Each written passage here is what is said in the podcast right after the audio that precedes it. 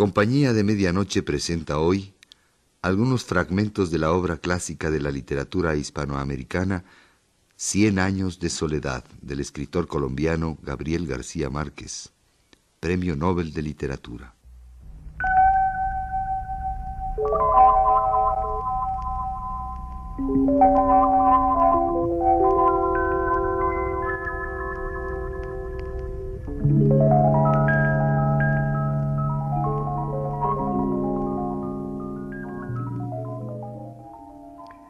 La casa estaba llena de niños. Úrsula había recogido a Santa Sofía de la Piedad con la hija mayor y un par de gemelos que nacieron cinco meses después del fusilamiento de Arcadio.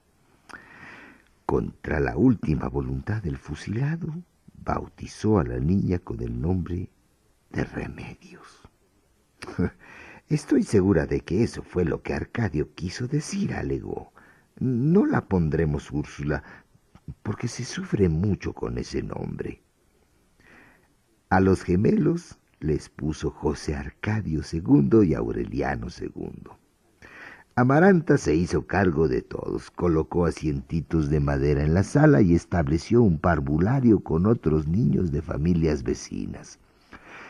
Cuando regresó el coronel Aureliano Buendía, entre estampidos de cohetes y repiques de campanas, un coro infantil le dio la bienvenida en la casa. Aureliano José, largo como su abuelo, vestido de oficial revolucionario, le rindió honores militares. No todas las noticias eran buenas. Un año después de la fuga del coronel Aureliano Buendía, José Arcadio y Rebeca se fueron a vivir en la casa construida por Arcadio.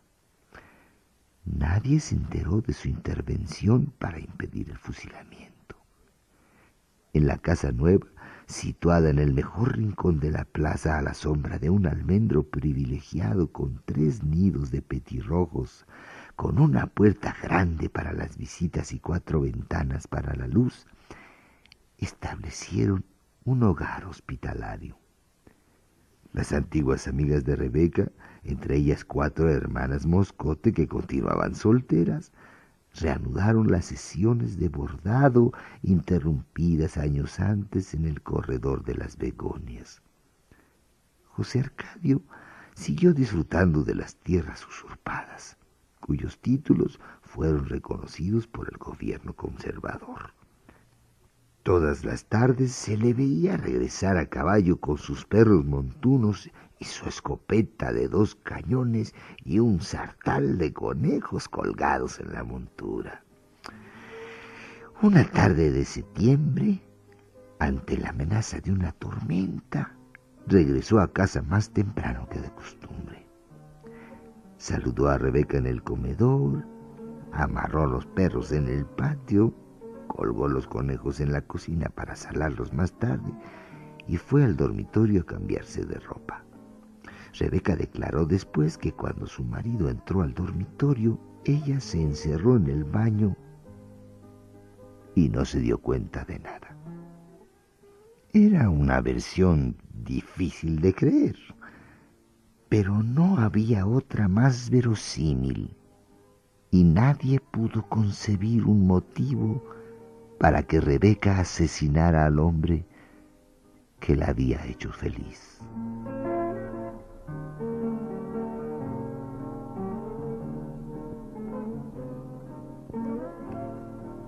Ese fue tal vez el único misterio que nunca se esclareció en Macondo. Tan pronto como José Arcadio cerró la puerta del dormitorio, el estampido de un pistoletazo retumbó en la casa un hilo de sangre salió por debajo de la puerta. Atravesó la sala, salió a la calle, siguió en un curso directo por los andenes disparejos, descendió escalinatas y subió pretiles, pasó de largo por la calle de los turcos, dobló una esquina a la derecha y otra a la izquierda, volteó en ángulo recto frente a la casa de los Buendía, pasó por debajo de la puerta cerrada, atravesó la sala de visitas pegado a las paredes para no manchar los tapices Siguió por la otra sala, eludió en una curva amplia la mesa del comedor, avanzó por el corredor de las begonias y pasó sin ser visto por debajo de la silla de Amaranta que daba una lección de aritmética a Aureliano José y se metió por el granero y apareció en la cocina donde Úrsula se disponía a partir treinta y seis huevos para el pan. Ave María Purísima, gritó Úrsula. Siguió el hilo de sangre en sentido contrario y en busca de su origen, atravesó el granero, pasó por el corredor de las begonias donde Aureliano José cantaba que tres y tres son seis y tres son nueve, y atravesó el corredor y las salas y siguió en línea recta por la calle y dobló luego a la derecha y después a la izquierda hasta la calle de los turcos sin recortar que todavía llevaba puestos el delantal de hornear y las babuchas caseras, y salió a la plaza y se metió por la puerta de una casa donde no había estado nunca y empujó la puerta del dormitorio y casi se ahogó con el olor a pólvora quemada y encontró a José Arcadio tirado boca abajo en el suelo sobre las polainas que se acababa de quitar y vio el cabo original del hilo de sangre que ya había dejado de fluir de su oído derecho.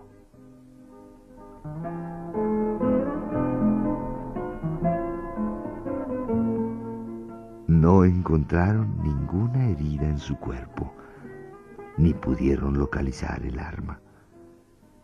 Tampoco fue posible quitar el penetrante olor a pólvora del cadáver. Primero lo lavaron tres veces con jabón y estropajo, después lo frotaron con sal y vinagre, luego con ceniza y limón y por último lo metieron en un tonel de lejía y lo dejaron reposar seis horas. Tanto lo restregaron que los arabescos del tatuaje empezaron a decolorarse.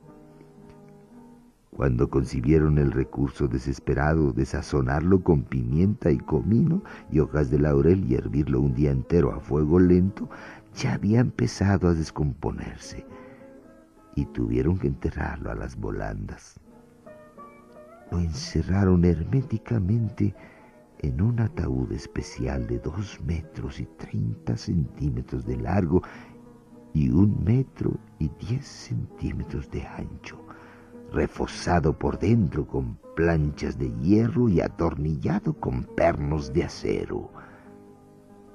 Y aún así se percibía el olor en las calles por donde pasó el entierro.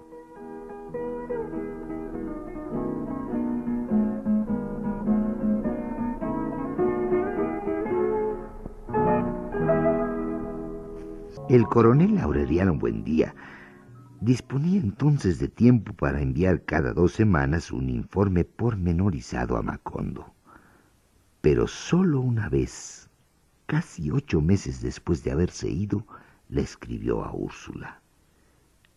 Un emisario especial llevó a la casa un sobre lacrado dentro del cual había un papel escrito con la caligrafía preciosista del coronel. Cuiden mucho a papá porque se va a morir. Úrsula se alarmó. Si Aureliano lo dice, Aureliano lo sabe, dijo. Y pidió ayuda para llevar a José Arcadio Buendía a su dormitorio.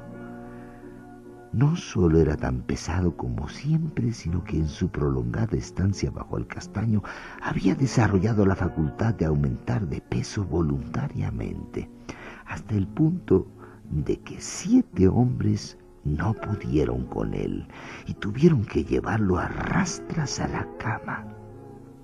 Un tufo de hongos tiernos, de flor de palo, de antigua y reconcentrada intemperie impregnó el aire del dormitorio cuando empezó a respirarlo el viejo colosal macerado por el sol y la lluvia.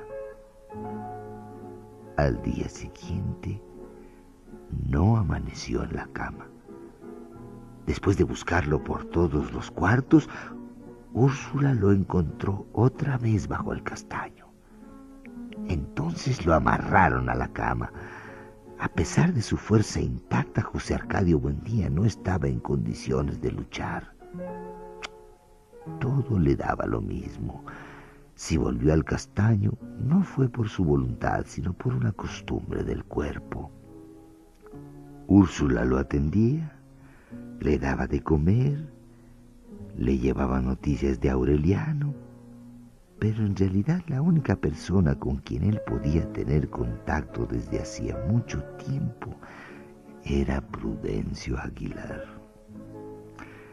Ya casi pulverizado por la profunda decrepitud de la muerte, Prudencio Aguilar iba dos veces al día a conversar con él.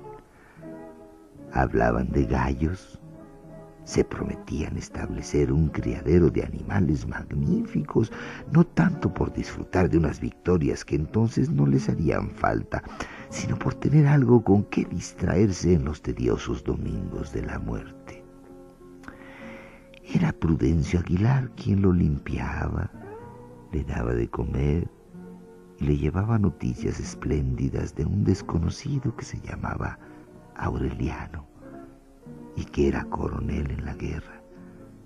Cuando estaba solo, José Arcadio Buendía se consolaba con el sueño de los cuartos infinitos. Soñaba que se levantaba de la cama, abría la puerta y pasaba a otro cuarto igual, con la misma cama de cabecera de hierro forjado, el mismo sillón de mimbre y el mismo cuadrito de la Virgen de los Remedios en la pared del fondo.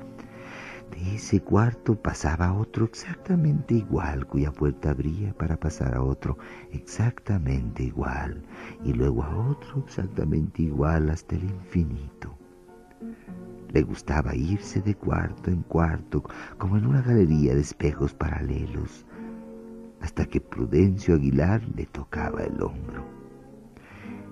Entonces regresaba de cuarto en cuarto despertando hacia atrás, recorriendo el camino inverso y encontraba a Prudencio Aguilar en el cuarto de la realidad.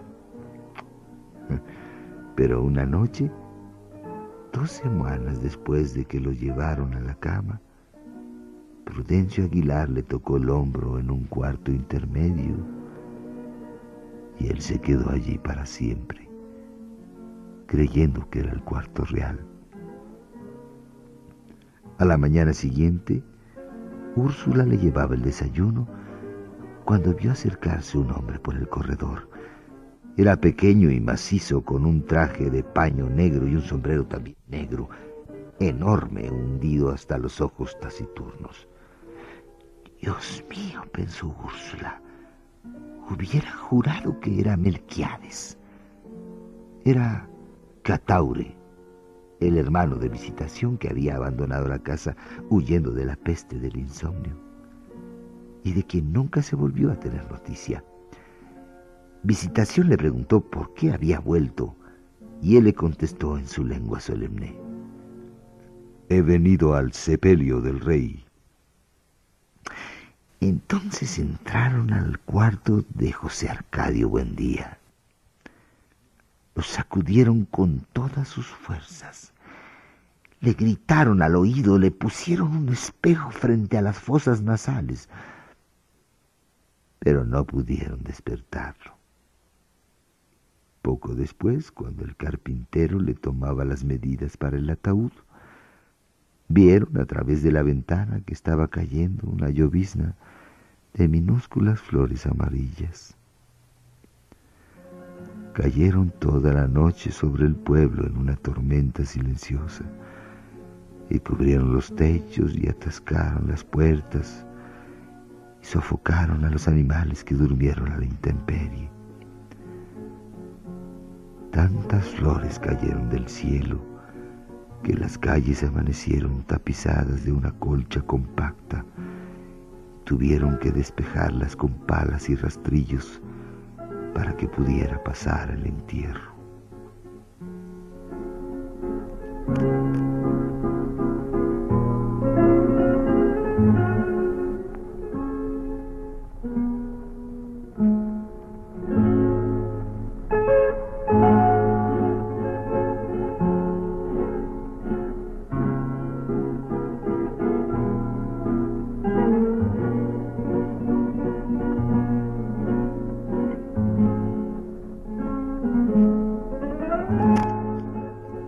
Años de soledad.